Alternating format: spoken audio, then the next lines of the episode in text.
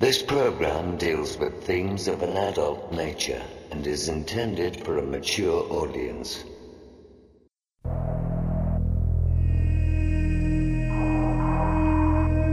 The very word secrecy is repugnant in a free and open society.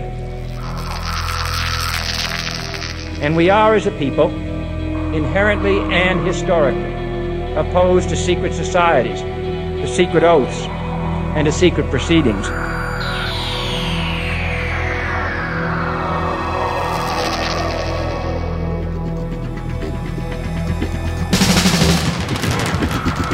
Our differences worldwide would vanish if we were facing an alien threat from outside this world.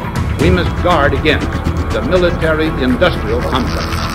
Exopolitics, paranormal phenomena, and deep analysis of current world events. From somewhere in the desert, between Area 51 and Roswell, blasting across the planet, the Manticore Network proudly presents Veritas, because the truth will set you free.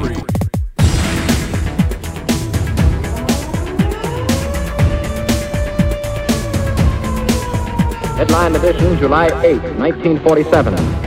The Army Air Forces has announced that a flying disc has been found and is now in the possession of the Army. I'm as mad as hell, and I'm not going to take this anymore! The power they took from the people will return to the people. And so long as men die, liberty will never perish. Soldiers, don't fight for slavery, fight for liberty! The only thing we have to fear is fear itself. Sooner or later, though, you always have to wake up. Be skeptical, but don't close your mind.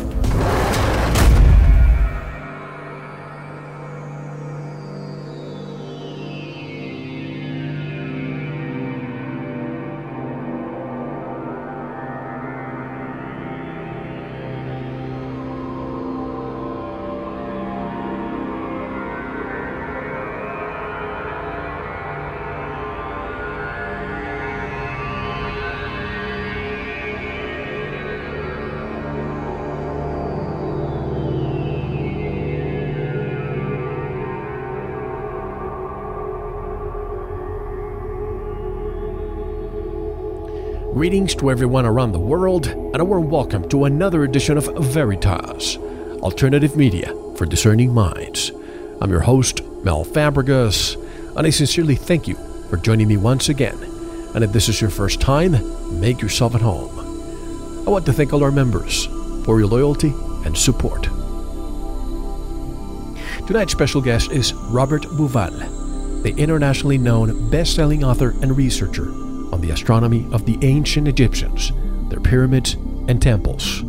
He proposed that the layout of the three Giza pyramids and their relative position to the Nile was intended to mirror the layout of the three stars in Orion's belt and their relative position to the Milky Way.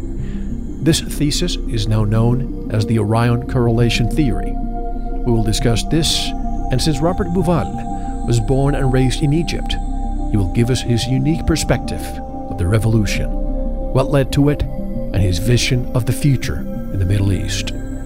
Robert Bauval will be with us shortly. To listen to tonight's full show and the new material on Veritas TV, become a member.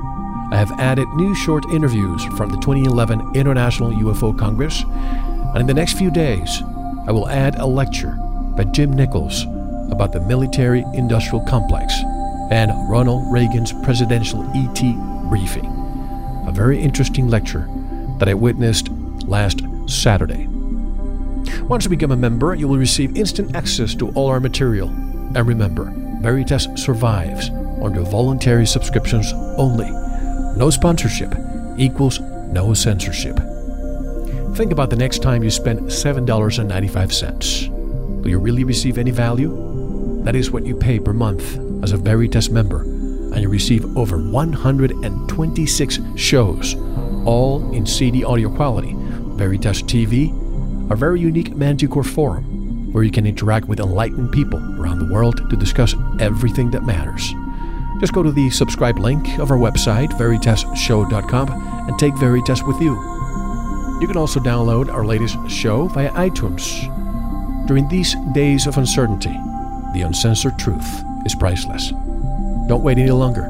Subscribe today.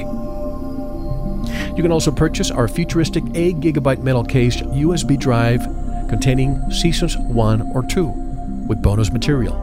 Go to the Veritas store for more information.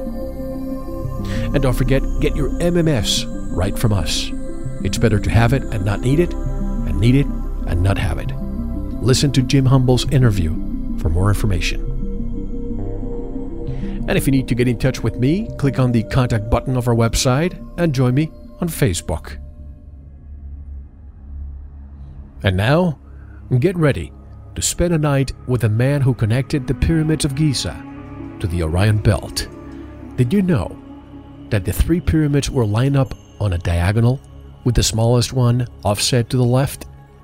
An Egyptian dynasty text referred to a king that wanted to travel to the star Sirius. Bauval later connected the stars in Orion's belt near Sirius to the positioning of the three pyramids. Did you know that shafts inside the Great Pyramid's chambers were pointed at stars in Orion, coinciding with where they would have been in the sky around 10,500 BC, suggesting the structures at Giza are much older than most Egyptologists believe. Interestingly, 10,500 BC was also the date Edgar Cayce mentioned that a hall of records was buried inside the Sphinx. These records may reveal a message or artifact that shows civilization is far older than previously thought, and we are not what we think we are. For this and much more, Robert Bauval is coming up next. This is Mel Fabregas, and you're listening to Veritas. Don't go anywhere.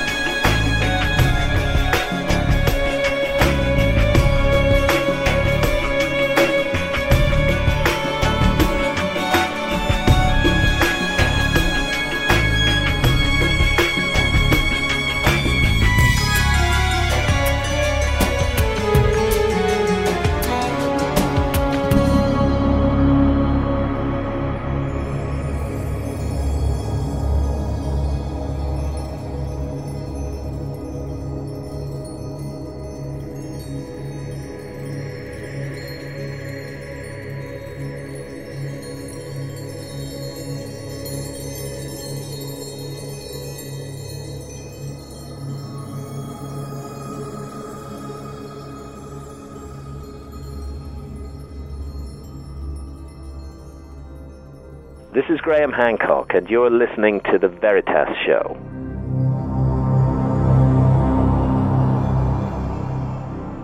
Robert Bauval was born in Egypt in 1948. He studied construction engineering in England and subsequently worked in the Middle East and Africa until 1985. In 1994, he published The Orion Mystery, which was a number one bestseller and now translated in more than 25 languages. He also wrote Keeper of Genesis in 1996 with Graham Hancock, which was also a number one bestseller and now in more than 20 languages. Robert has two new books coming out very soon Black Genesis, the prehistoric origins of ancient Egypt, and The Master Game, unmasking the secret rulers of the world. Robert lives in Spain with his wife Michelle. And directly from Costa del Sol, southern Spain, I am privileged to introduce for the first time on Veritas, Robert Bauval. Hello, Mr. Bauval, and welcome to Veritas. How are you? Hello, uh, Madeline. Pleased to be on your show. It's my pleasure. And uh, a lot of people have been asking about you for a long time. We've had uh, Graham Hancock, Michael Cremo, and a lot of your friends, and uh, finally we get to have you on. But everybody's very curious to know of your background, of yourself, and what made you the researcher you have become. Tell us where you grew up, and, and I look forward to discussing the current changes taking place in the Middle East and especially in Egypt since you were born there. I bet you have a lot to say. Absolutely. Well, uh, yes, uh, I was born in Egypt in the city of Alexandria in 1948, a long, long time ago. Uh, let me fix you up in the uh, in the context of Egypt. 1948 uh, was still a monarchy. Uh, king Farouk was the was the last king of Egypt. Yes. in 1952, he was deposed by the so-called Free Officers Revolution more like a putsch, really. Uh, and uh, since then, Egypt has been a, uh, a republic run by a military, a military group. anyway, back to me. I, I left. I was educated, by the way, in English schools, although I'm from a mixed uh, parenthood. My mother uh, was Maltese. Uh, there was a lot of Maltese people living in Egypt because of the proximity of Malta. Right. And uh, my father, my father's father, my grandfather, had come from Belgium. Uh, it was quite a common kind of uh, cultural mix uh, in, in Alexandria in those days. Uh, there were the so-called cosmopolitans, uh, i.e., non-Egyptians, of which I belonged. We were many of many nationalities, but in fact, in reality, we were Egyptians. We were. I'm three generations already in Egypt and uh, but they always saw us as cosmopolitans. The word in Arabic is khawagi. There you are. So when I go to Egypt, I'm referred to as a khawagi. Uh-huh. Uh, having said this, I uh, I went through uh, the, the 52 revolution, where, it, where, the king was deposed. Uh, I went through an English school uh, in 56 was of course the Six Day War which caused a lot of havoc yes. uh, among the uh, the foreign population the so-called khawagis uh, many left but my father uh, managed to stay we managed to stay till 1967 uh, then 67 war came the the, the, actually the 56 war was the, the, the Suez war, not the Six War. Six the Six War, war, 67, yes. 67, yes, I remember this very well. I was actually taking my exams uh, in Cairo, uh, my, my high school exams, when they announced the war, and uh, I returned home. My father had uh, died a year before, and uh, my mother said, Let's leave, this is getting a bit too much. So we joined my brother in Switzerland. I moved to Switzerland for temporarily, and then I proceeded to, to live in England, where I completed my higher education. I have a uh, higher national diploma in construction engineering, where I completed in 73. So that's my, my story in very brief in Egypt. Um, I maintained my contacts in Egypt because my mother carried on living there uh, till she was 84, by the way. She, uh, she, uh, she's a true Egyptian, really. Eventually, she immigrated to Australia. Uh, but uh, she died two years ago, and she's now buried in Alexandria with my father. So we have a literally uh, a strong and uh, lasting presence uh, in in this land of Egypt. I, I, feel very much part of of of Egypt, and my heart belongs there, like I always say anyway, from there on, I uh, I studied in England from uh, 767 to 73. Uh, after which, when I qualified, I worked in quite a lot of Middle Eastern countries. I, uh, I started working in the Sultanate of Oman. I'm mentioning all this because, of course, of the of the events in, in the in the Arab world. You know, I've been to all these places. I've, I've worked in the Sultanate of Oman, which is one of the most peaceful areas, but it did have a bit of trouble uh, a couple of weeks ago. uh, following suit with all the events that's happening in um, in North Africa. Uh, then, uh, as a young man, I worked uh, quite a bit in Africa, in West Africa. I ended up my engineering career working in Saudi Arabia. I was based in Riyadh, and uh, by then I was in my early 30s and uh, minding my own business, really, as far as Egyptology was concerned. However, uh, I had an interest, of course, having come from Egypt, and uh, I, like many people, I read books about the pyramids and so forth. But it really was uh, a hobby rather than uh, than anything else. Uh, however, wh- where where it all changed for me, you'll have to interrupt me, Mel, because I, I have a tendency to carry on. By the way, no, that's fine. You know what? I, I, it reminds me of the conversation that I recently had with uh, Graham Hancock. That the two of you, you are not armchair researchers. You go out there you you oh, actually yeah. look for the evidence and you experiences experience it yourself. And with all that is happening in the Middle East, especially uh, North Africa, and you having been born in Egypt, with the new book that's coming out, Master Game, it, it seems to be very timely and appropriate. We'll discuss some of the correlations. Have you found some correlations between your book and what's happening there? Oh yes, yes, of course. Um, but let me just complete the picture because you asked me uh, uh, how it all changed for me. But in very, very brief, in 1982, uh, I went on. A, I was working in Riyadh at the time in Saudi Arabia. And I went to Egypt to visit my mother, and it really all changed for me. I call it the apple that fell on my head. You know, the Newtonian apple. Newton, yes. Well, well, it wasn't an apple for me. It was a photograph at the Cairo Museum. I noticed the uh, an overhead picture of the pyramids, and I became really obsessed to explain there's strange misalignments. Um, and uh, one thing led to another. I'll cut it short here. And uh, eventually, I made the correlation known as the Orion correlation theory. You, you many of your your listeners will probably know it. Yes. It's uh, where I identified a, a layout plan uh, of the pyramids and it, their relation to the Nile, to the zone of Orion's belt in the sky, and its relation to the to the Milky Way. It became known as the Orion correlation theory. It's backed, of course, by the uh, pyramid texts and, and, and various alignments of the pyramids, particularly shafts inside the Great Pyramid. And uh, that was it. I published uh, I published several articles, but eventually I published a book in '94, The Orion Mystery, and uh, the rest is history. Really, the hell broke loose, and I became a not just a, a, a completely change of profession. I became a professional writer uh, that's more or less when I met Graham Hancock, by the way. And uh, also, I became uh, a kind of uh, uh, Ralph Nader of Egyptology, if you like. That's I a became, good uh, analogy, yeah. Yes, they, they, didn't like me at first. You know, many still don't like me. I mean, I caused a lot of disturbance because the theory was well accepted by the public. It's still a very popular theory, and it's still very much discussed, and of course it caused a huge, huge uh, uh, problem in Egyptology because it, it raised the question of the level of sophistication of the ancient Egyptians, and particularly something that was so obvious once you you you saw it.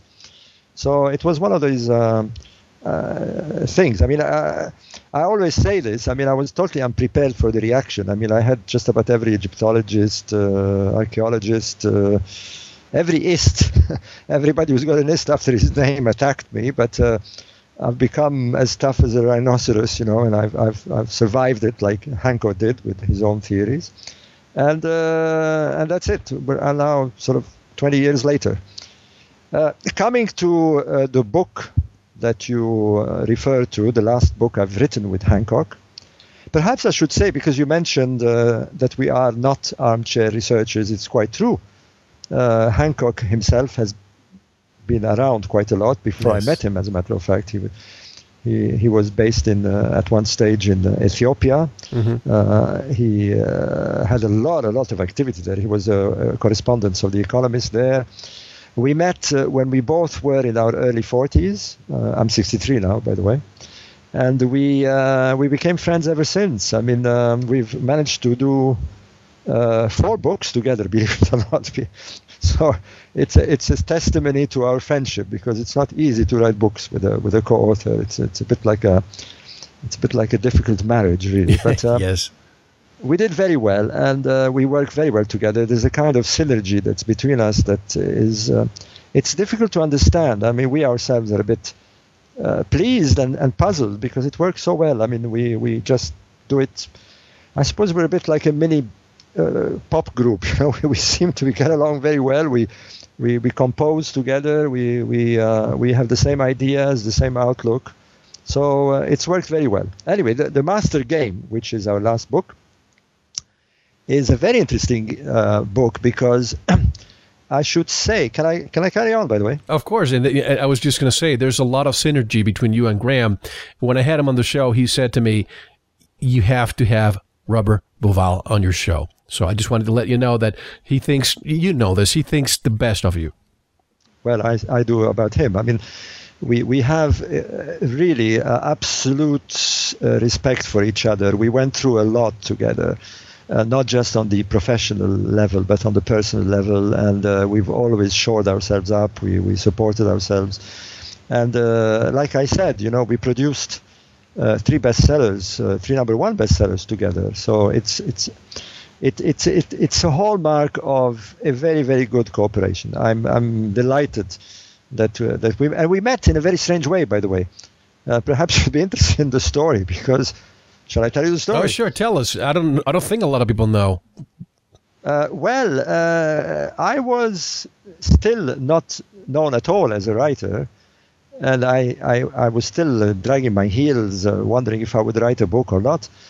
And I happened to be in Egypt uh, in 1993, to be precise, in March, when there was a rather uh, distasteful event. There was a, a terrorist attack in Tahrir Square. Everybody knows Tahrir yes. Square now.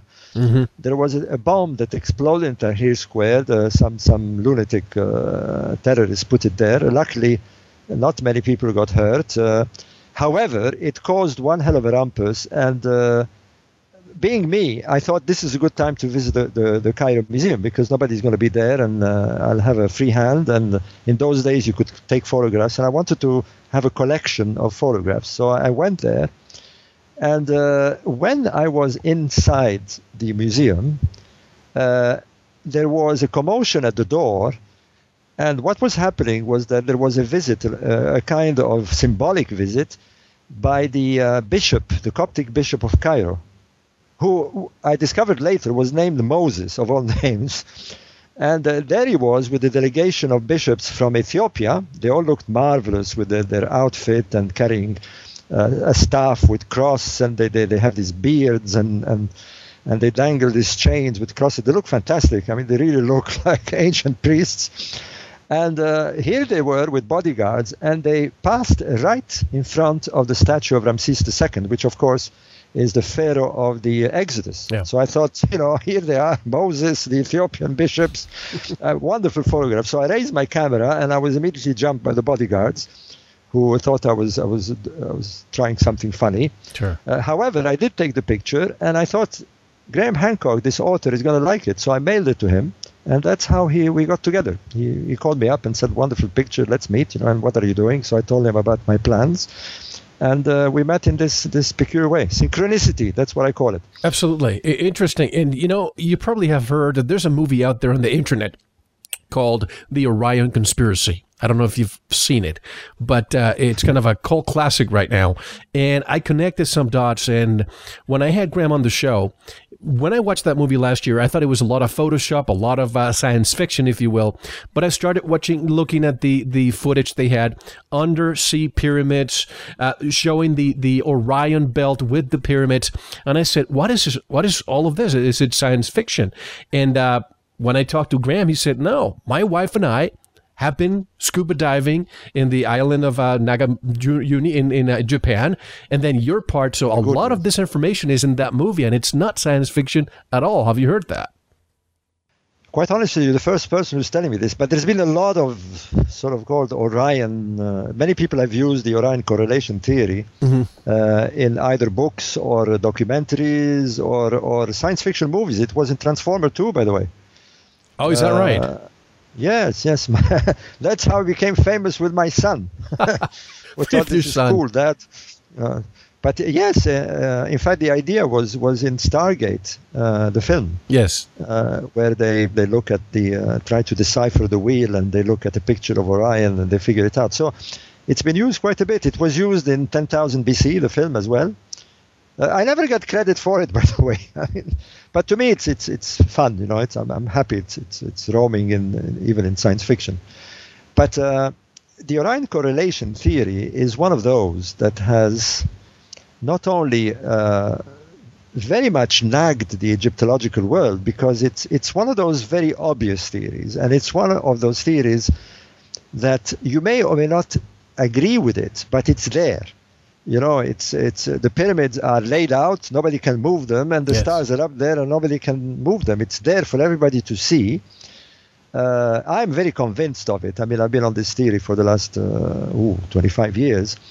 And uh, I've just done a show, by the way, uh, with History Channel. I was in London a few days ago. It's still rumbling. I mean, it's quite amazing how much it has affected uh, the public uh, because it's one of those that, you know, uh, one day you wake up and you think, well, you know, maybe it isn't just a religion. Maybe there's something more behind it. You know, uh, they went to a lot of trouble um, uh, correlating that site to that specific group of stars. And uh, you know, sometimes your imagination goes wild. When did it's you do those, this? Um, when did you realize? Wait a minute, I can see the correlation. When did I realize a correlation? Yeah, when did you realize there's a correlation between the pyramids and the Orion Belt? How, how did that happen? Oh, well, um, as I was saying, I, I, I, went to Egypt and I stumbled on this photograph. Uh, I was still working in Riyadh at the time. I'll be very brief because a lot of people blame me for, for being too eloquent and sometimes wasting time. But uh, I was uh, living in the city of Riyadh, and we used to go in the desert to camp very often. And one of these camping nights, now I was aware of several things. Uh, first, I had the image of the pyramids that I had seen on this photograph, on this aerial photograph, uh, in my mind. It had it had really bugged me because I was convinced there was a master plan, but I couldn't explain, and nobody had explained why there was an offset of the third smaller pyramid from this layout plan. You have two large pyramids on a diagonal, uh, and then a third smaller one which is offset. It just was one of these annoying things. You know, you you I don't know if you, you have this feeling when you look at a at a painting on a wall and it's skew width, you know, you, you yes. kind of want to put it right, you know. Uh-huh. Uh, so it bugged me, and I knew, of course, that there was a strong astronomical uh, quality to those monuments. They were uh, they were uh, set on the ground to face the cardinal direction to incredible precision. What I didn't know then was that there was a shaft pointing to Orion Belt. Uh, so with with that basic information, I uh, stumbled on a book like like everybody does, a coffee table book, where it talked about the pyramid text, and particularly that the king of the pyramid age, the kings of the pyramid age, wanted to join the god Osiris in the sky, in the constellation of Orion. This was well known in Egyptology. And uh, so, with this in mind, I happened to be in the desert, and a friend of mine was was there with me. He was a navigator and pointed to these stars and not knowing what I had in mind, and said, "Ah, here is uh, navigators. They use Orion's belt because it rises east, and there are these three stars in a row." And then, as an as, a, as an afterthought, he said, "Well, no, no, the, the third, less bright or smaller star is offset to the left." And that's it. The penny dropped in my mind. Mm. I, I, hmm. saw a map, a celestial map that uh, that that, that converted itself in my mind into a pyramid map. And uh, I thought this is weird. You know, let me you know, nobody noticed this before. I began writing to Egyptologists, and I got very quickly a reply from um, the late Professor Edwards, the uh, the authority on pyramids. He was the curator of the British Museum in those days. Very excited, saying, uh, "I think you got something there." And uh, did you know that? Uh, there is a shaft inside the Great Pyramid pointing, or, or was pointing, to Orion's belt when the pyramid was constructed. I didn't know this. So to me, that's it. That clinched it. I mean, I, I, I was very sure I had something and I was puzzled that nobody had noticed it. And uh, it took me quite a while to publish, but eventually I did publish, as uh, I was saying earlier. And that's it. That's that's I became lumbered, if you like, with this theory. And uh, well, it's been a long time now, and it's become my thing. Uh, I know what what my life was all about, really. Uh, I'm not quite sure what it means, but I know it was my my quest. What was the uh, reaction? And by the way, may I call you Robert? Please, please. What was the reaction? Thank you. What was the reaction of uh, Dr. Zahi Hawass? And I also wanted to ask you why you think he stepped down recently. Well, let me answer your first question. The the, the reaction was very violent. Yes. Uh, uh, the reaction at well, the reaction was very wide and very very heated up because uh, when I published the Orion correla- the, the the Orion mystery, the book, uh, it came out first in London. It shot up uh, to the in the charts. It was a number one bestseller, and there was in parallel a TV documentary done by the BBC uh, called uh, "The Great Pyramid Gateway to the Star," based on this book. So of course it received a huge, huge amount of attention, and of course. Uh, like I said, you know, suddenly there were six million people who had seen this documentary, among them many Egyptologists and, and archaeologists, and wow, uh, you know, the, the, the, papers were full of it for, for, a, for a couple of weeks. I mean, uh, professors were saying this man is mad, you know, and the, they didn't know how to align the pyramids to stars. You know, it was all over the place. So, you know, I, I survived the initial onslaught, if you like and uh, but then uh, there was many challenges discussions uh, articles uh, i talked in universities and started going around the world so i had this reaction who was the most violent was Zahi Hawass, who who still objects very much to this theory. I don't know why, by the way. Uh, feels that uh, that somebody stepped on his turf. You know, I was I was I was very famous, if you like, for a while while, while he was in, in, in the background, and he didn't like that. And uh, we've become, uh, I suppose, uh, nemesis uh, to each other since then. I mean, he's not an easy man. He is rather a odd ball. Uh, I've had a lot of cross uh, battles with him. I mean, I know I'm, I'm a bit biased, so perhaps I'm not the right person to, to criticize him. But I think a lot of people know this about him. He's he's very autocratic. He's a kind of Mubarak of Egyptology, if you like. Yeah. Or Gaddafi. Maybe that's why he stepped down. Well, he stepped down uh, because, frankly, his was finished anyway. I mean, uh, let, let me give you the background of this. I mean, he, he was appointed chairman of Antiquities in 2002. He had been director of the Giza pyramids for a long time, since the uh, mid 80s. So he had already been the boss of Giza, if you like, of the pyramids. Uh, uh, and then he became chairman in 2002. He stayed chairman uh, till the revolution. However, a couple of years before the revolution, he was supposed to retire uh, by obligation because of his age. Uh, officials in Egypt have to retire at the age of 63. Uh, sorry, this was in 2009, if I'm not mistaken. And he he got a special uh, favor done by uh, ex-president Mubarak, who, uh, in order for him to be able to stay in this post of chairman of the antiquities, he had to be promoted as a minister. Uh, ministers are allowed to stay uh, indefinitely. Uh, he was made vice minister of culture and under secretary of state. He, he, obviously had a very, very strong support from the Mubarak family, particularly Suzanne Mubarak, by the way. I've never understood this, but she seemed to, to be very keen on him being in this post.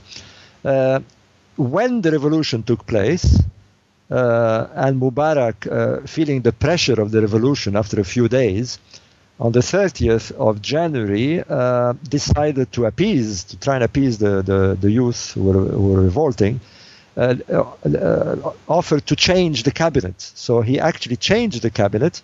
Everybody left except Hawass, who was retained as a minister of antiquity. They, they actually invented a new ministry for him, which was this Ministry of Antiquities. It's only a couple of months old, this ministry. Mm-hmm. Uh, however, when Mubarak left uh, and his prime minister was obliged to dissolve the cabinet uh, and announce this, then Hawass knew he was finished. I mean, not only because the, the cabinet was was uh, being dissolved, but because he had this very, very strong connection with the uh, old regime, if you like. Uh, he's having a hard time at the moment. He's being, uh, uh, people are accusing him of corruption, of theft of antiquities. I don't know if all this is true, but uh, certainly he's, he's under pressure. Uh, but being Hawass, he'll survive somehow. He's one of those survivors, I have to say. He's a, he's a tough cookie.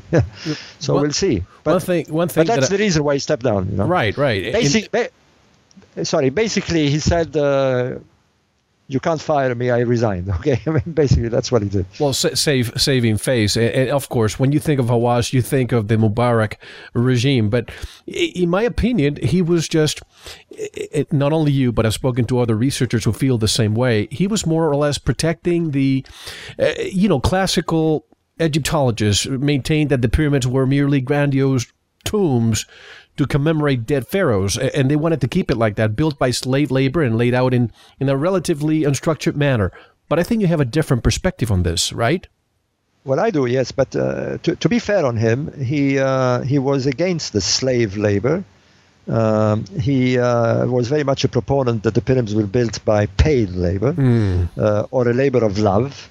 Right. Uh, I I don't think they were slaves, but uh, I don't think there was much love either. I mean, uh, you know, there, is evidence of. Uh, Professor Kerisel was a very good friend of mine. Examined the bones of people, uh, of workers who had been working on the pyramids. They found graves, and they all had their backs broken. So it must have been a tough job, which one expects. You know, it must have been a very, very tough. However, he was a proponent of the non-slave theory, but of course, the tomb theory was was what he adhered to, like most Egyptologists. Right. Uh, he, there is a lot of things that have to be said about the man. Uh, he was very enthusiastic. He was a great enthusiast. Uh, he, they defended Egypt, uh, antiquities. Uh, he actually took it too far. I mean, he began to see himself as a kind of uh, spokesman for all of Egypt, and he uh, he was ferociously protective. Uh, so one has to give him that.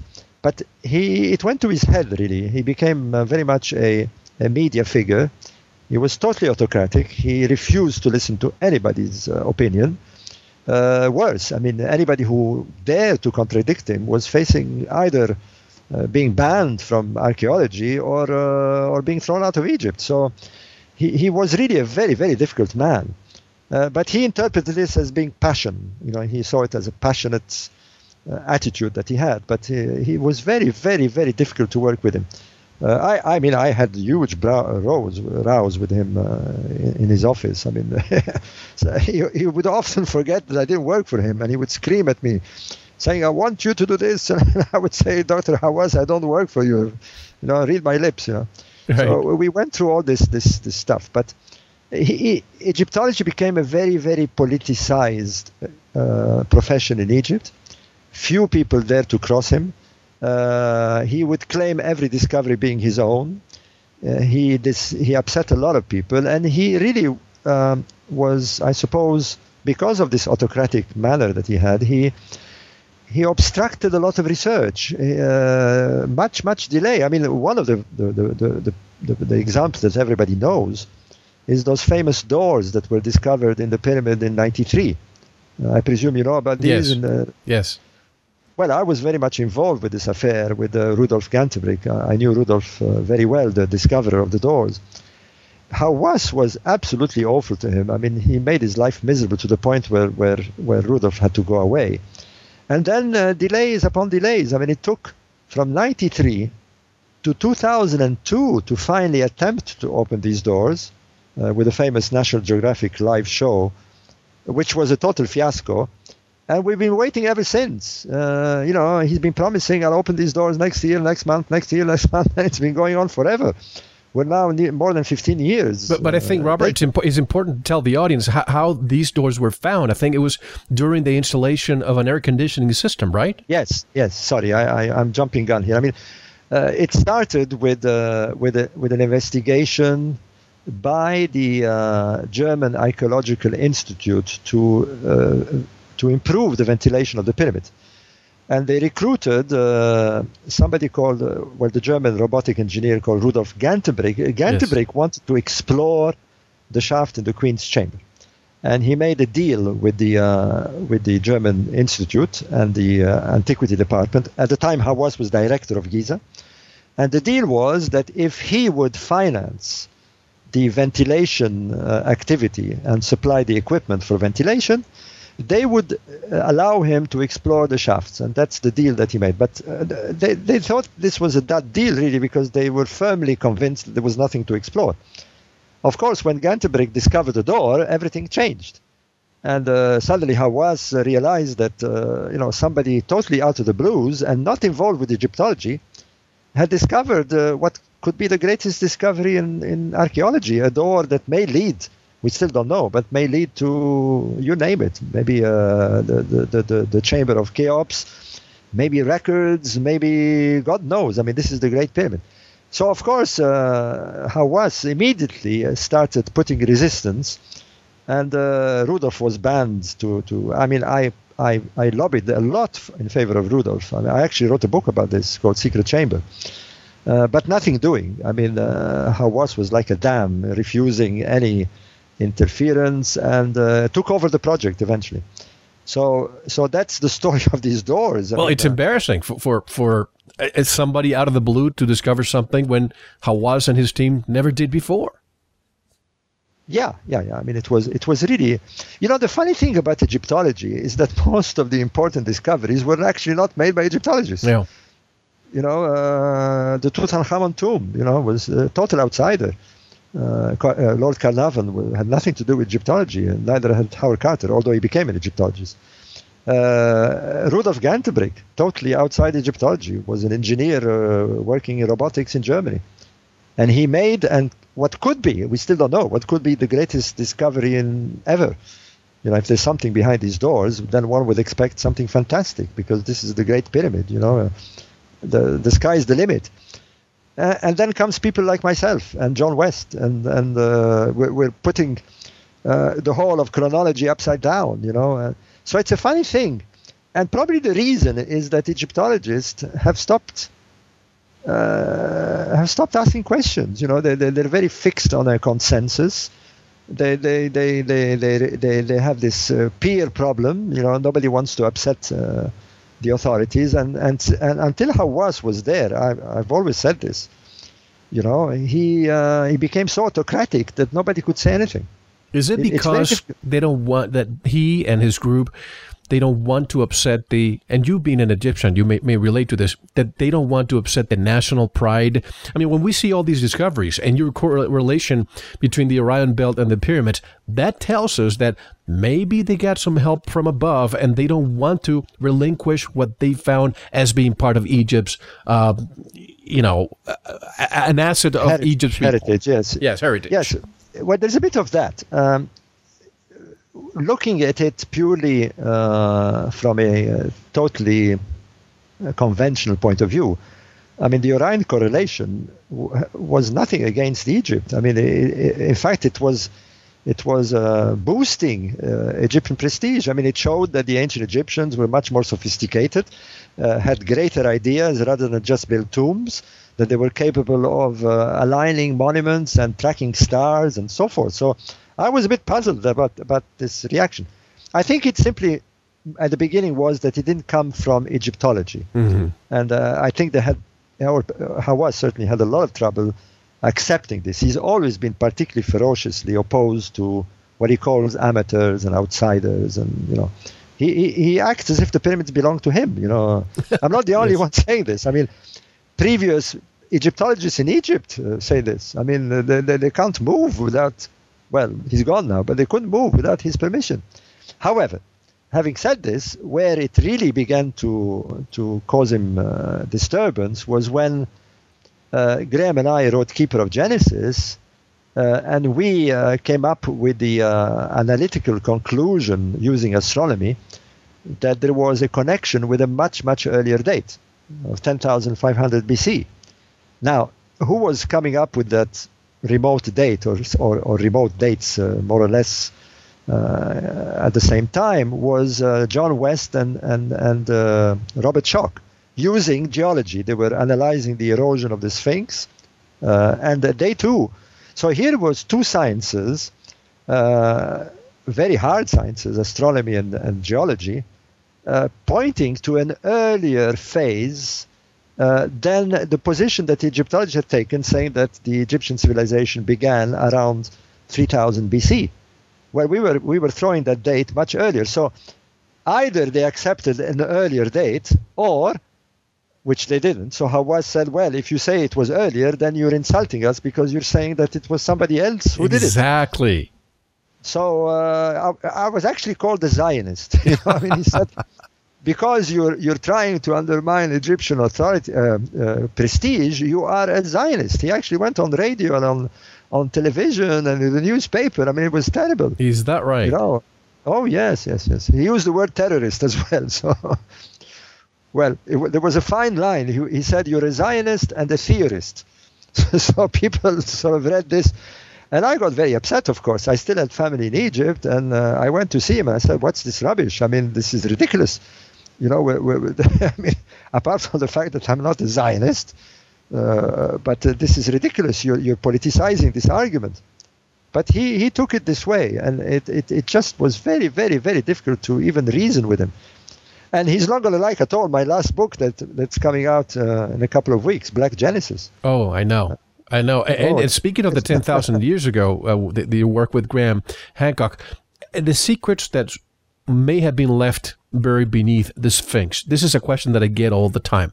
Have you found anything, and has anybody tried to uncover what's under the Sphinx spall?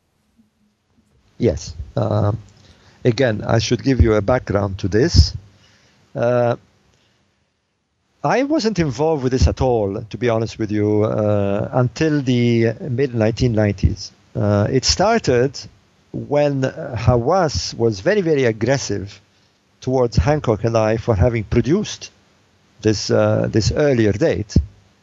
Now, the date happened to be 10,500 BC.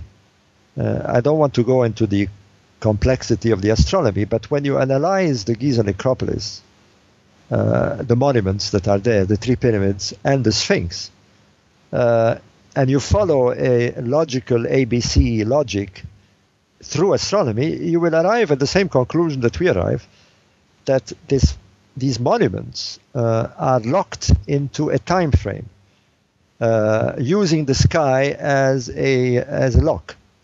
In other words, that they represent an image of the sky uh, with two constellations, Orion for the pyramids and Leo, the constellation of Leo for the for the Sphinx, mm-hmm. that lock into this uh, design perfectly at 10,500 BC. Uh, now, you know, uh, to me the logic is very straightforward. Uh, uh, very briefly, because I think it's it's we won't have time to go through the mechanics of this, but if one accepts that the three pyramids on the ground represent the three stars of Orion's belt, then you have a problem here. Because although they, the pattern is the same, the angle that they form in the sky in 2500 BC, which is the date given to the pyramids by Egyptologists, do not match the pyramids on the ground. The angle of the three stars is much more uh, deep. It's about 17 degrees or so. Whereas on the ground, the pyramids are 45 degrees. In order for them to match, you have to, well, you can't move the pyramids and you can't move the stars, you know. Well, the fact is you can move the stars, believe it or not. Well, not really move them, but you can precess them. A precession. look at, that's right. Yes. This, this phenomena that uh, of precession where the Earth wobbles, mm-hmm. causing the apparent displacement of the constellations.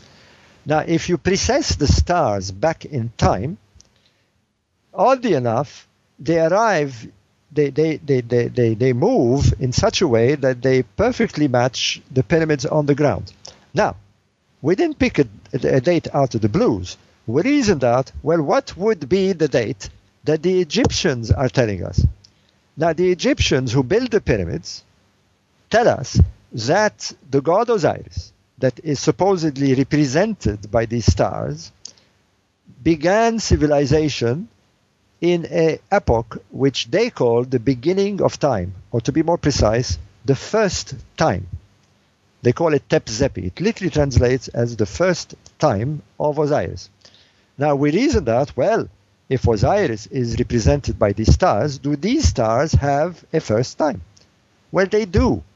if you consider precession.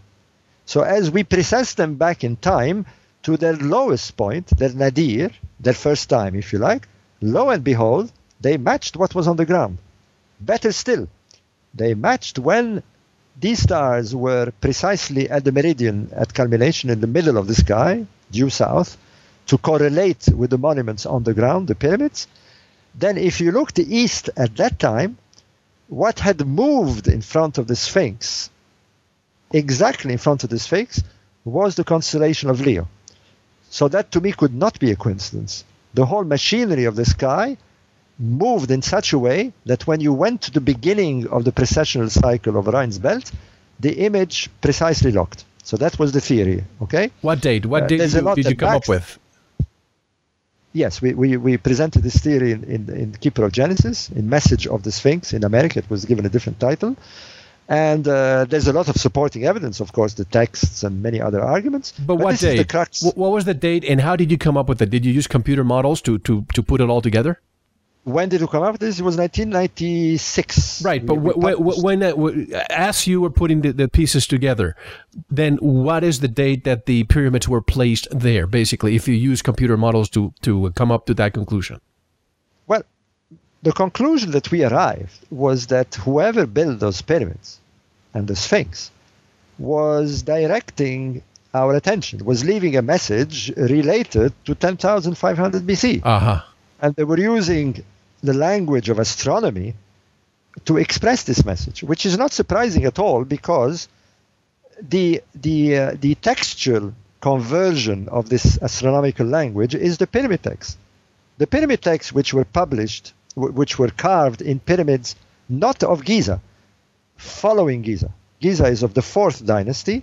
The fifth dynasty pyramid builders engraved texts inside their pyramids. We call these the pyramid texts. Mm-hmm. Now, perhaps I should say that the pyramids of Giza, those that represent Orion's belt, do not have texts, whereas the pyramids of the fifth dynasty, the following dynasty, do have these pyramid texts. And these pyramids are full of reference to the sky and the king wanting to become a star and going to Orion's belt and so forth. Now, my conclusion was that the, those who built the Giza pyramids were speaking a different language. We're speaking astronomical language. We're speaking a scientific language, if you like, which is very obvious when you analyze the Giza pyramids. They're full of of, uh, of, of, of geometry and alignments that, that tells us that those who built those monuments were were expressing themselves in scientific terms. You know, they, they use mathematics, uh, geometry, uh, astronomy, and so forth. Now, using the pyramid texts of the later dynasty, which speak of this, when you converted these and thought of astronomy and, and, and began to correlate them to images in the sky, you arrive at this conclusion. It's inevitable.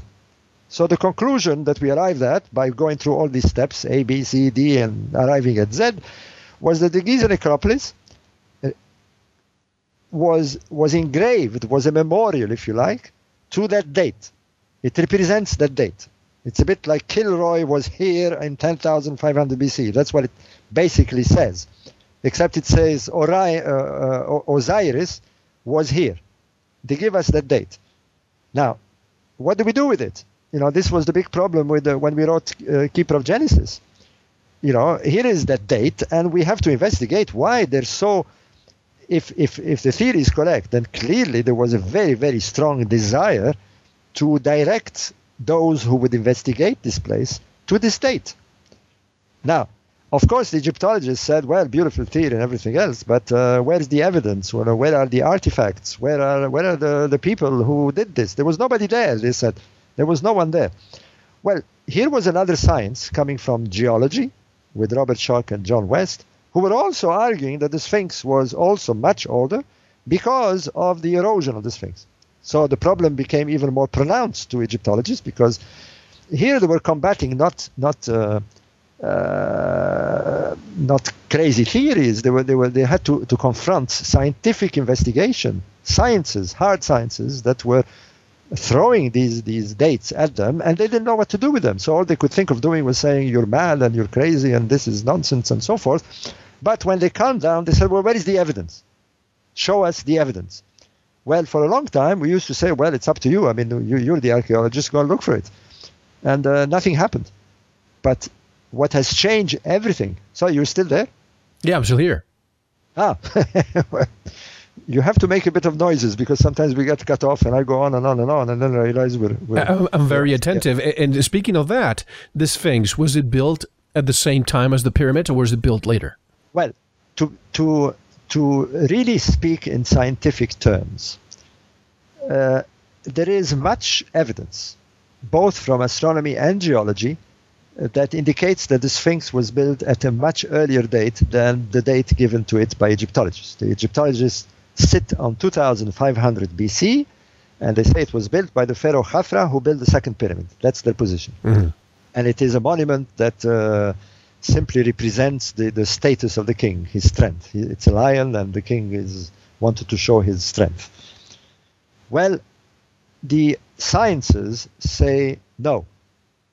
And I remember that famous phrase from uh, Robert Schoch when all uh, he, he, when he gave his famous presentation at the astronomical sorry at the association uh, the American Association of Geologists uh, I think it was 92 and uh, an Egyptologist there was many Egyptologists in the, in the, in the audience and the Egyptologist stood up and said there isn't one single Egyptologist that agrees with you. So he wonderfully replied I do not follow the Egyptologists. I follow the science. And the science tells me that the Sphinx is older. That's it. You know, he spoke as a scientist. And that's it. You know, the, the Sphinx erosion is older than 2500 BC. It, it is a scientific fact. And they don't like it. You know, they, they're unaccustomed to that kind of uh, opposition. Then when we came with the astronomy, uh, the astronomy indicated that the Sphinx was definitely not just a mere uh, uh, uh, statue that represented the strength of the king. It was a earthly representation of the constellation of Leo. It was a, a symbolic image to represent a time, an age. Now that completely changes the, the, the, the, perception of what we have of this monument.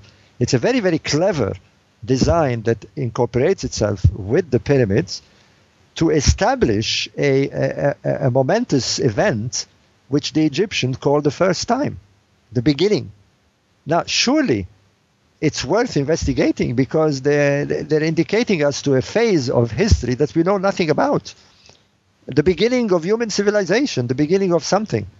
And uh, we are baffled at the, uh, at the, the uh, not just the resistance, but the refusal to, to, to, to look into these theories because the, and like I said, now they're going to be obliged to consider an earlier phase in Egyptian civilization because we now have very hard evidence that there were people in Egypt and there were people who were doing what Egyptologists thought the pharaohs had begun doing, doing it thousands of years before.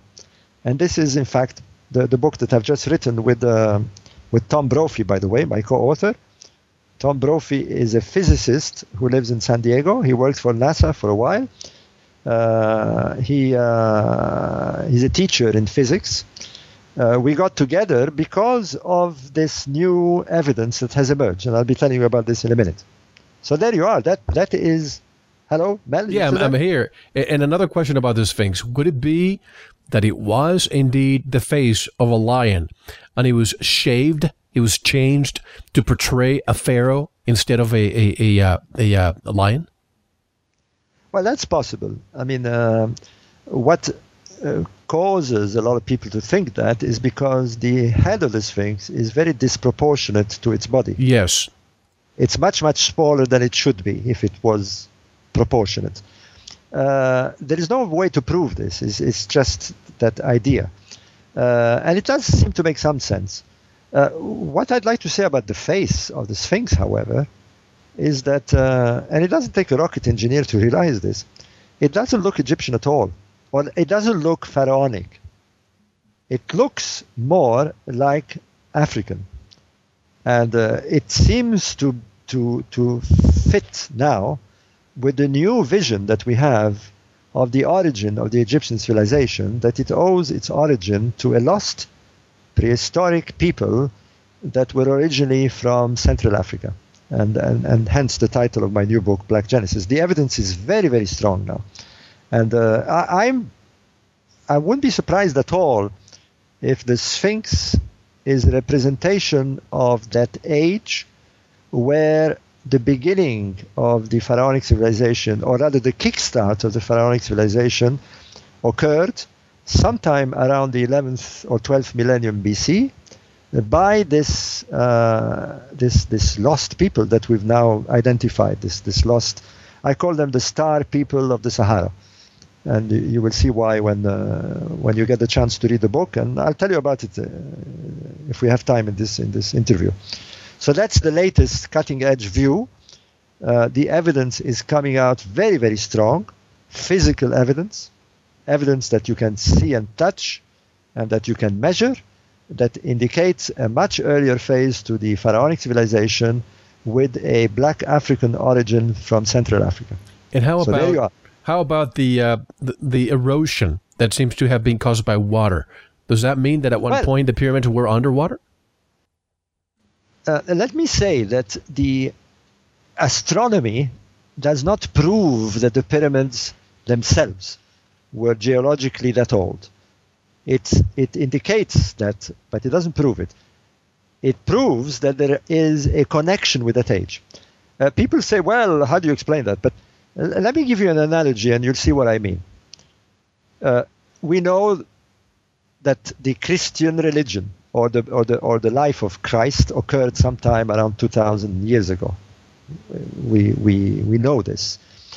However, the cathedrals of uh, Northern Europe were begun around the 13th century. Now, anybody who analyzes these cathedrals will come to the conclusion that they were built in the 13th century. This yeah. is correct. But they do not represent the 13th century. They represent a time that occurred nearly 1500 years before. They represent the time of Jesus. Well, what the pyramids represent is the time of Osiris.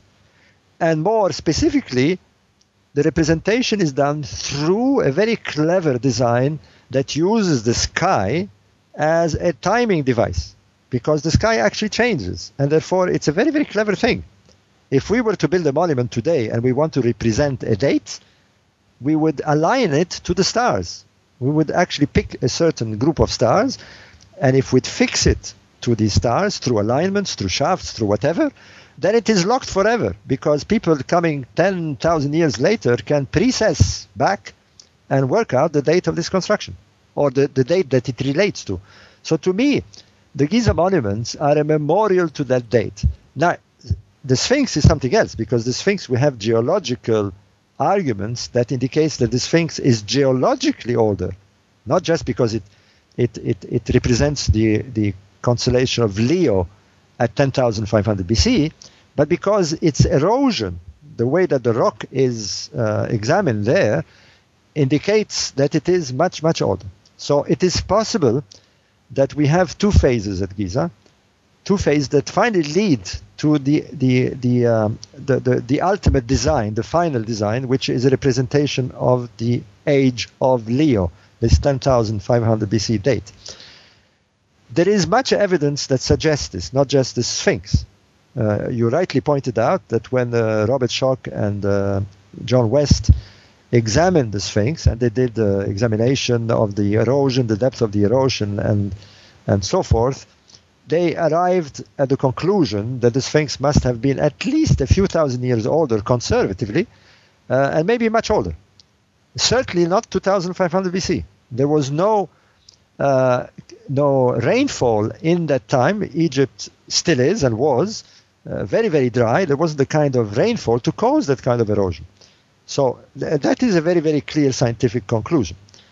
However, there are monuments that have been ignored for a long time at Giza, which once you realize this possibility of an earlier date, they really jump at you. And these are the so-called valley temples and mortuary temples that are, are attached to the pyramids. So let me explain this a bit. Can I go on a bit? Sure, please do. All right. Well, each pyramid on its east side has what Egyptologists call a mortuary temple. Uh, the ones of the second and third pyramid are, are still there for us to see. They're in much dilapidated form, but they're still there. The ones of the Great Pyramid, the one of the Great Pyramid, there is only the floor left. There's only the floor left. Now, from these temples would run a causeway that ran to the foot of the valley, and at the end of this causeway was the so-called valley temples. The one belonging to um, to the second pyramid builder is still there, and uh, much of the stones are there. Now, let me tell you something about these temples. They're very, very mysterious for two reasons. One, again, it doesn't take a rocket engineer that when you look at them, you see two things that are in contrast to all the other structures around and, and, and very different from the pyramids. What you see is that they're built with gigantic blocks yes. ranging between 50 and 200 tons. Now, that in itself is a mystery because two questions arise. First of all, how did they move these yeah. blocks? I mean, the, let me give you an idea. I mean, a 200 ton block is taking 300 family cars and squishing them together. Right. That's a 300. Uh, it's it's it's completely baffling to me as an engineer. I'm a construction engineer to to to think of how they might have moved these stones. But what is even more baffling to me is why. Why would they use blocks so large to build a temple? You don't need to do that. As a matter of fact, they build the pyramids with much smaller blocks. The pyramids are built with blocks that average two tons. And they, they, they go up to 140 meters high. Whereas these temples are very low, they're very small temples, really, and yet they use 200 ton blocks to build them. It's a totally illogical. It's as if they didn't have a problem building them. Well, it's illogical to, to us, conventional wisdom, but if they had the technology to move it, it may not be illogical well, to them. It raises, it raises the question of, first of all, yes, how they did it, and like I said, why? And everything indicates that to them it doesn't seem to have been a problem. You know, now either we got the context wrong, they, they, they did have the technology, or there's something very mysterious about these blocks. You know, it's either or. You know, it doesn't make sense for anybody, even today, to want to build a temple using 50 tons and, and, and 200 ton blocks. It's, it's, it, I mean, the blocks, let me give you an idea. I mean, I'm sitting in my sitting room now talking to you, and and some of these blocks are larger than my sitting room. Yes. You know, they're they're about uh, six uh, five meters high. They're about uh, ooh, seven eight meters long, maybe more, and uh, three four meters deep. I mean, they're they're gigantic. I, I, I, don't know if you've seen photographs of them or actually seen them live, but I mean, it's it's something baffling. Now, what is even more baffling about these blocks is that they're heavily eroded, very, very eroded. They look really old, much older than anything else you see around there, which indicates to me that whoever built those temples not only was using weird, uh, weird uh, technology, weird engineering, but they must have done them long, long time ago because of the erosions you see. now, uh, Egyptologists say, well, not, they don't seem to be bothered with this. What is even more mysterious is that not only they went to the trouble of using these big blocks, you know, because Egyptologists say, well, maybe they wanted to impress us. But if they did, well, they did something very strange because they covered the blocks with linings of granite, so you couldn't see those blocks. Right. so the whole thing doesn't make sense. It really is one of those things that, uh, as much as I refrain from using the word, is very alien. It really is very alien. It, it, it doesn't fit at all our logic our, our perception of how one would uh, proceed in building temples or uh, to explain how they move the blocks. So to me, there seems to have been what we're beginning to call a megalithic phase that was very, very old. And it's probably linked to the Sphinx. There might have been those temples and the Sphinx, and, or, and probably the original plan to, to develop this place, which finally matured and finally uh, was built in the manner that we see it today. But what do you think so to happened me, to, to the blueprints, to the knowledge? Do you think that maybe during, and you were born in Alexandria, do you think that perhaps the Library of Alexandria contained the knowledge and maybe, who knows, maybe the Vatican may have it under a catacomb somewhere? Well, uh, conspiracy uh, theories aside, uh, there certainly was a body of knowledge in ancient Egypt that involved several things. Uh, certainly, the knowledge of constructing gigantic monuments, Yes. as we have been saying. Excuse me, let me clear my throat a bit. Yes. and the knowledge of astronomy, uh, the knowledge of uh, amazing technology. I mean, uh, carvings that do not make sense. That's very, very difficult to explain. Uh, I've seen, and I'm very friendly with the with the, the uh, author and researcher Chris Dunn. You probably heard of him. Sure. Chris Dunn is a tool maker who um, took an interest in the pyramids uh, in 1995. Uh, we invited him to come to Egypt, Graham and I, to have a look. And he's written several books. He's just written one called uh, Lost Technologies of Ancient Egypt. And one should read these books because, you know, here you have not an Egyptologist, but a tool maker, somebody who knows about tools and particularly knows about tools to use to cut stones and fashion stones. And he comes up, you know, he says, I'm sorry, I don't care what Egyptologists say. These carvings I'm looking at look as if they were cut with machines. You can't do it. You need machines. you need you need very, very precise machines and very, very powerful machines. So we have a problem. There seems to be something that we don't understand about our past. Something happened, something is lost, lost knowledge, and it may have been preserved it certainly is preserved in, in, in, in a codified manner, perhaps at Giza. If we can read it, perhaps we'll, we'll retrieve some of this knowledge. Maybe it's hidden there in these chambers, I don't know. And maybe it survived in written form. Unfortunately, it disappeared with the burning of the, of the Alexandria Library. Right. So we have, we have the remnants, luckily, we have the legacy of a very sophisticated civilization, a very high civilization that that left us something, and we still are lucky to have at least some of it to be able to read it.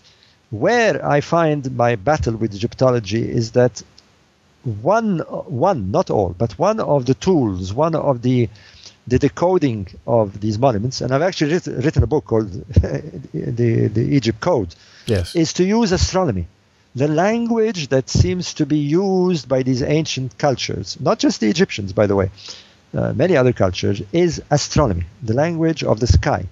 It's very intriguing because it is the ideal language to record something that people can read many, many, many thousands of years later if one understands how this language works. And also, it raises the question, if you want to be uh, speculative, of some sort of connection with, with the sky. It's, it's very weird. For example, um, I've become a bit more bold talking about this, by the way. But uh, one of the things that we know today, for a fact, in modern cosmology, uh, I was listening yesterday on Discovery Channel. My, my one of my acquaintances, I wouldn't say my friend, but I know him is uh, Michio Kaku. Michio the, Kaku. uh, the, yes, the, the cosmologist. Yes. I met him in Switzerland. Very nice guy, by the way.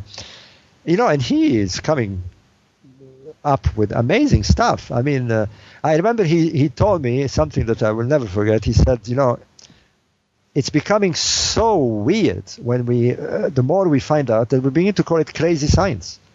You know, everything is possible. Anything is possible. We live in a universe where literally everything is possible now.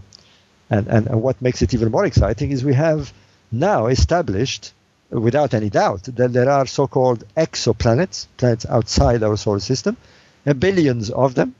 Uh, I'm quoting uh, Kaku uh, yesterday saying there is a billion, approximately a billion planets within a galaxy, approximately, and there are uh, 10 billion planets, galaxies out there. So you work it out. You know, it's 10 billion times a billion. it's And- and yet, some people say that we are alone in the universe. Those who say we're alone are out of touch. Yes. There is no way that in this amazingly vast uh, arrays of, of, of uh, planetary system that exists out there, that only one solitary planet, us, is populated with life. It doesn't make sense. It, it, uh, apart from the incredible arrogance to think that this whole universe uh, is totally lifeless and meaningless, and it's only this planet. You know, one has to put and say and, and, and speak out. I mean, and, and Kaku is speaking out, and many others. I mean, he's not the only one. And and uh, even those who were reluctant. Let me tell you, uh, 10, 15 years ago, uh, you know, you, you were crucified if you even suggested that there could have been some sort of life, intelligent life in the universe. You know, you, you were you were quickly uh, dragged out and, and intellectually burnt at the stake. Burnt at the stake, yes. well, they did burn people at the stakes. Nowadays, they sort of try and crucify you or burn you intellectually. You know, yes. they, they, call you a madman, they call you a, a charlatan, you name it. But it was even worse for people in the academic uh, activity like Egyptology, archaeology. I mean, God forbid. I mean, let alone doing this, even even suggested that there was a connection with stars. You know, when I brought out the Orion correlation theory, I wasn't saying aliens built the pyramid, but they went bananas. I mean, they, they, they, they called me all sorts of names. This is ridiculous. It really is. We live now in a in in, in a context scientifically where we know that the possibility of alien contact, alien life out there, anything is possible. So it's ridiculous to shut ourselves to anomalies that we have on this planet. There may be or may not be, I don't know. But it is it is foolish and arrogant to close the door because future generations will think we're, we're, we're totally, totally uh, close minded. I mean, if it ever proves to be true, then we have delayed our investigation of ourselves and the cosmos and our origins simply because we're, we're, we're too scared or too worried about our peers. This is a mistake. This is a mistake. Well, that's why you are here. That's why you are here with me uh, in a place that we call alternative media for discerning minds because we cannot see this information in the mainstream media because they shun it, they, they ridicule it. That's it, Robert. We have to take our one and only intermission. Tell us how to get in touch with your work, buy your books, and also tell us about your upcoming Egypt tour, the Robert Bauval and Graham Hancock All Nile Valley Tour. Okay, my website www.robertbauval.co.uk. That's uh, please don't use .com because you'll get a very weird site. It's been hijacked. Okay. Uh, if you go to my website, uh, you will see, of course, uh, all my books that have been uh, announced there. There are two books that are coming out. One with Thomas Brophy, uh, The Black Genesis. It's published in uh, early April, in a few in a few days' time, uh, by Inner Traditions. another book that is coming out in early June is Black, sorry, The Master Game with Graham Hancock. So these are my two forthcoming books, and uh, you can see also the other books that are publicized on my website. You will also see that there is a tour of Egypt uh, hosted by Graham Hancock and myself that starts on the 28th of April, this April, uh, for uh, for nearly two weeks and finishes on the 11th of May. It is known as an all Nile tour. We literally are going to see the whole Nile Valley from bottom to top, from south to north, and see all the major sites. Of course, the pyramids uh, in Lower Egypt uh, and in Upper Egypt, uh, the Temple of Abu Simbel, the Karnak, Luxor, uh, Abu uh, Dendera, Abydos, all these wonderful temples. So, if you can make it, please join us. The tour is advertised there. Uh, I am in fact going to Egypt uh, on Monday uh, for a short trip to see for myself what's happened after the revolution. So Great. there you are. That's what I want to tell your guests. Great. Folks, we have a lot more to discuss with Robert Bauval. This is Mel Fabregas, and you're listening to Veritas. Don't go anywhere. Thank you very much for listening. We're going to talk more with our special guest in our members section. If you're not a member, just head on over to our website, veritasshow.com, and click on the subscribe link to listen to the rest of the show. As a member, have you subscribed to the iTunes link? Let iTunes download all segments of each new show automatically. There's a link in the members section. Just click on it and let iTunes do the rest. We'll take a short intermission, listen to some music, and we'll be right back with more. Enjoy.